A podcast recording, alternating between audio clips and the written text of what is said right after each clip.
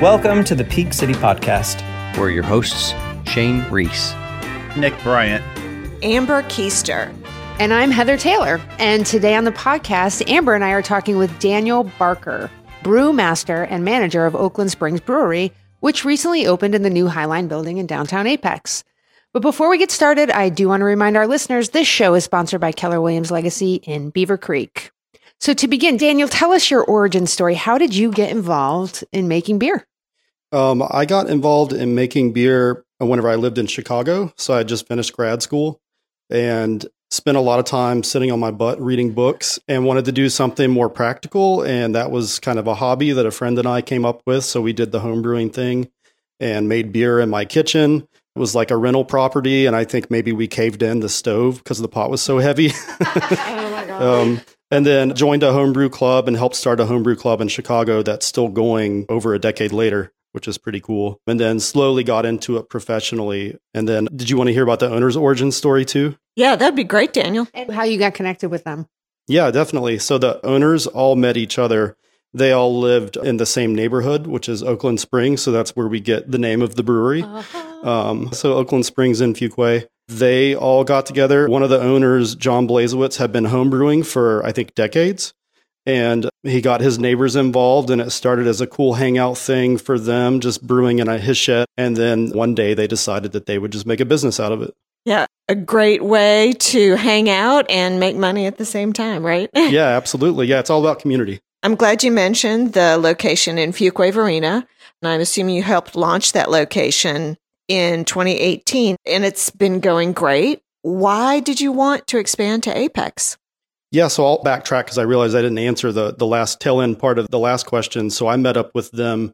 They just got a recommendation through somebody else in the industry. My friend Josh, who uh, at the time worked for Trophy, two of the owners were going through the Wake Tech brewing program. They put themselves through it before opening the business. Once they decided to do that, so you have to do an internship as part of that program. So that's how they got to know some of the people that worked over at Trophy and then they asked Josh for recommendations. And then Josh hooked me up with them and I interviewed with those guys and it was love at first sight with them. So, and then um, as far as the other question, opening the new space, we've done a good job over the past four years of just growing in our own home environment and just doing slow growth there. And after everything that happened with COVID and after the four years that we've been through, I think we all felt poised to do something a little bit more in terms of wanting to push ourselves to accomplish something different. Apex seemed like a really good market that needed something downtown. There were other good breweries in the area, but the downtown area seemed to be pretty bustling. And we heard a lot of interest from different people that lived in Apex. A lot of different customers, you know, mentioned it to us. It just seemed like a place that we could see ourselves growing more. Yeah, well, people like to drink around here, I guess. Um, I, I love that you can make a profession out of beer. I had no idea you could take classes at Wake Tech about how to run a brewery or start your own. That's pretty cool back to the questions at hand, Daniel. Not to make too tough of a question, but people around here have a lot of choices with beers. Even downtown Apex, we've got a couple other choices. So, what makes Oaklyn Springs stand out? From my perspective as a brewer, there's different ways you can look at it. Brewers will talk like brew talk, hot side, cold side. Hot side is the day that you brew the beer, you're basically making the substrate that's going to be fermented. And it's like a six hour process. So some brewers will really focus on what you would call like hot side operations. So that's it's like some brewers will micro focus on a recipe and say, okay, well, I need to get this grain needs to be five percent or should it be seven percent? The brewing salts for the water need to be like this many grams of gypsum or this many grams of chloride or something like that. So you can really focus on hot side or you can micro focus on cold side and really care about your yeast. How much yeast are you pitching? Which yeast are you using? And we were talking before we started about using like Budweiser yeast versus our other lager yeast. You know, you can focus on those sorts of things. And then how I look at things personally that I think distinguishes us is I just think process is really important in general. So I don't really micro focus on recipe. And then we have standard processes for the cold side and fermentation. But I think that that's really what's important is just process. So what I mean by that is we have standard operating procedures that we stick to. And if they don't work, then we switch them up and we change things from that end. So we try to just stay really consistent with process.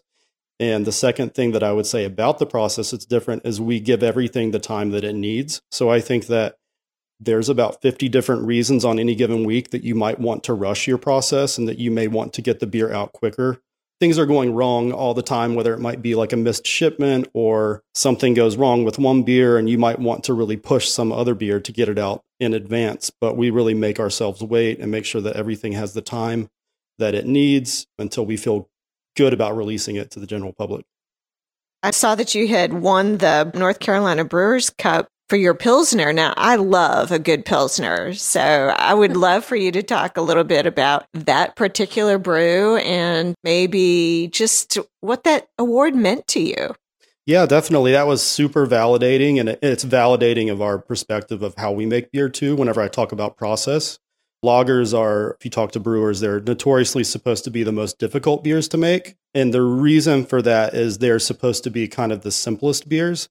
And the simpler something is, the more obvious it is when something goes wrong, right? So if you think about like maybe being an artist or something and doing like minimalist things, if something's off, you know, or something's out of balance, it can be really obvious, right? And a Pilsner or any lager is going to be the same way because you're really just working with the base malt. So our base malt for our Pilsner is Weyermann Pils. So we just chose what we think is the best quality available base malt and it's 100% Weyermann Pils. So that's what I mean about we don't micro focus on recipe.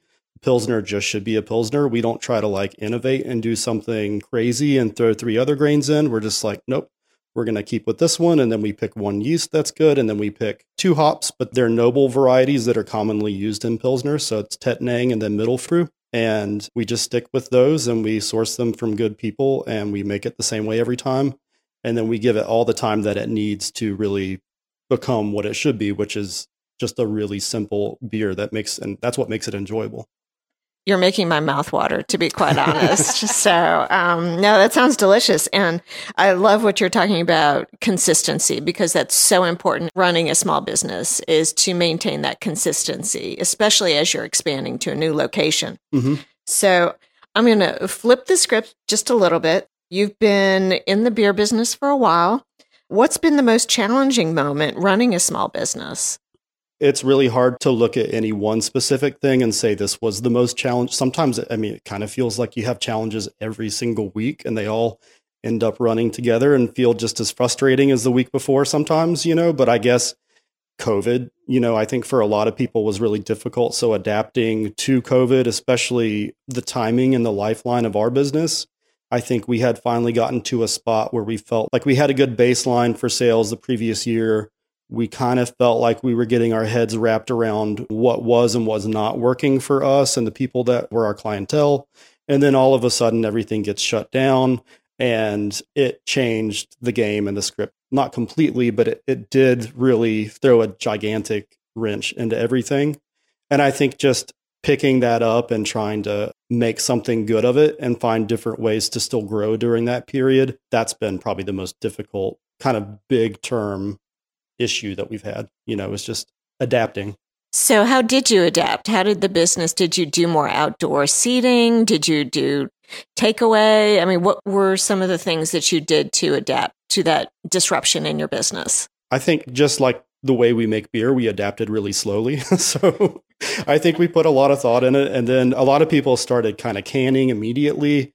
We took a while to hit that point, but did we we did start increasing the package that we offered for people. So I don't think we did four packs prior. I think we started doing them during COVID because a lot of people just moved to having to go options, you know, because people can't sit inside your bar and drink. So we did change that. To me, like a really significant difference is Fuquay is very events heavy mm-hmm. and they're really big on live music, things like that. So we had kind of made an identity for ourselves that was based around a specific clientele that wanted a specific set of events and things like that. And COVID kind of forced us to have to let go of that a little bit. And so our, you saw our clientele change a little bit too, because we weren't having these big live music events. So it's kind of just trying to respond to it and watching who was still coming by and buying your beer whenever you didn't have the live music and then yeah, it just changed our demographic completely. I think it really forces you to stretch yourself from a business perspective, right? Because you're you're sitting there, you, as you said, you were getting your processes down. You guys had a thing going, mm-hmm. and then everything changed. And it's great that you were able to pivot and come out the other side still successful. So that's yeah, fantastic. it's been great, and it really helped from the get go. Just to shout out to our owners,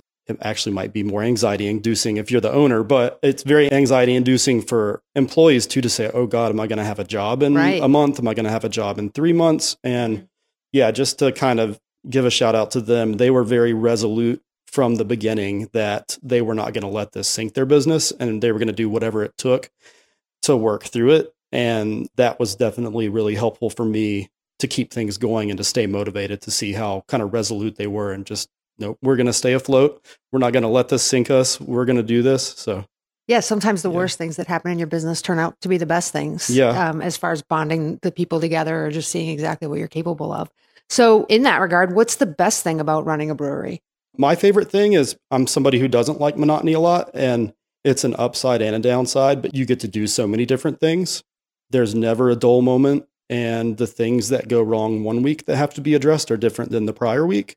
And so it keeps you on your toes perpetually. Because I think think- you were saying today you were in Apex unexpectedly. I mean, you ended Yeah. up coming to talk with us, but something else went on that. Yeah, our delivery driver called out today, just wasn't feeling right. And so I had made a delivery today, and you just kind of, that's how every other day goes. Is Definitely learn all work out. aspects of the business, Yeah. right? Running a small business. So it sounds like you've only been open weeks in downtown Apex. So I almost hesitate to ask this question, but what's next? I mean, what, any other big plans? We don't have any definite plans. I think we're just going to take a breather and regroup. And really, what's next is even though the business is open, now we're going to go through the process where we watch what people are responding to and we listen to what people are asking for because Apex is different from downtown Fuquay, which is different from even like five minutes from downtown Fuquay at the other tap room, you know. So I think we're going to go through this phase where we kind of assess, you know, for the decisions that were made, how are people responding, and then how do we want to respond next? And I think that really defines part of who we are as a brewery too. Is we have a lot of strong opinions about certain things, but we also really value our customers' insights and what they want, and who we are as Oaklyn Springs is made up of both of those two things. So we're we're eager and excited to learn what the second part of that is. You know. That's cool. So you're so it's not just like we've made a plan and we're plowing down the road. It's it's we made a plan to open. Now we're going to take some feedback from people and see how we can best serve the community. Yeah, definitely. Beer. Beer and fun. Yeah. so you have two locations in Fuquay, is that what you said? And then one here. And are those the only locations? Yeah, so we have the Apex, and then we have the original location is 2912 Main Street on the way to downtown Fuquay.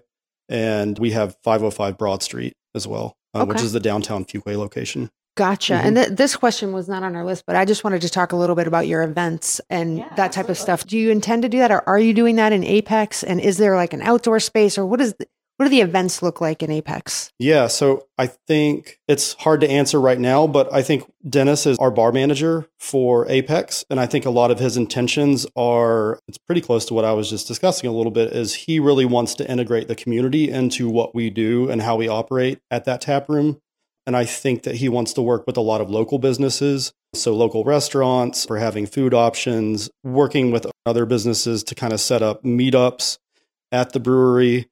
I'm not quite sure how he's going to integrate all these things, but I do know that his general kind of philosophy or, or his outlook on how he's approaching events, he wants to be very community oriented or centered. So, we definitely will be doing live music and things like that. But I think that he's also trying to think about okay, maybe we could have some local artists in to do like an art thing anything that integrates like personalities from the community, I think is his goal. That's cool. I heard you mention food.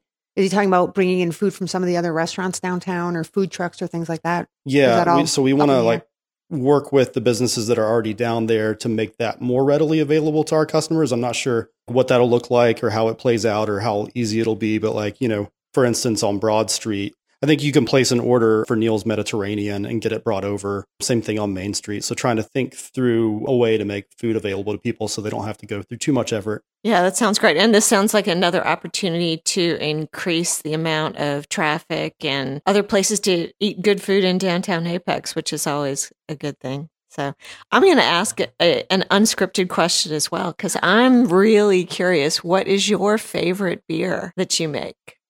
I would say hands down it's the Pilsner that you asked about is our is my favorite, but we make a lot of different lagers. So Like right now, we did a Mexican lager for the first time and we used heirloom. It's called Bloody Butcher corn, is the name of the corn. And it's just comes out really earthy in the beer. So it's really clean, but it's also kind of dirty.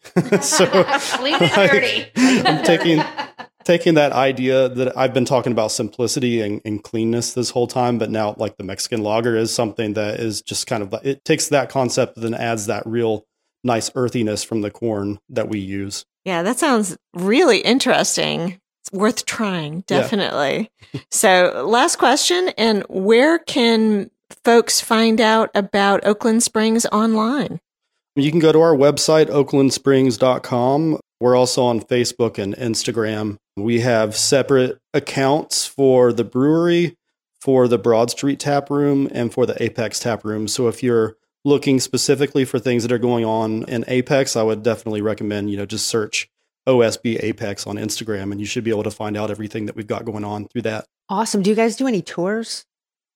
If some of the owners are hanging out in the tap room when you come by and you can convince them then that they've been known to give impromptu tours. Oh, see yeah. there's an insider tip for everyone who listened to the end. Ask for see Chris. That? Yeah. Ask for Chris.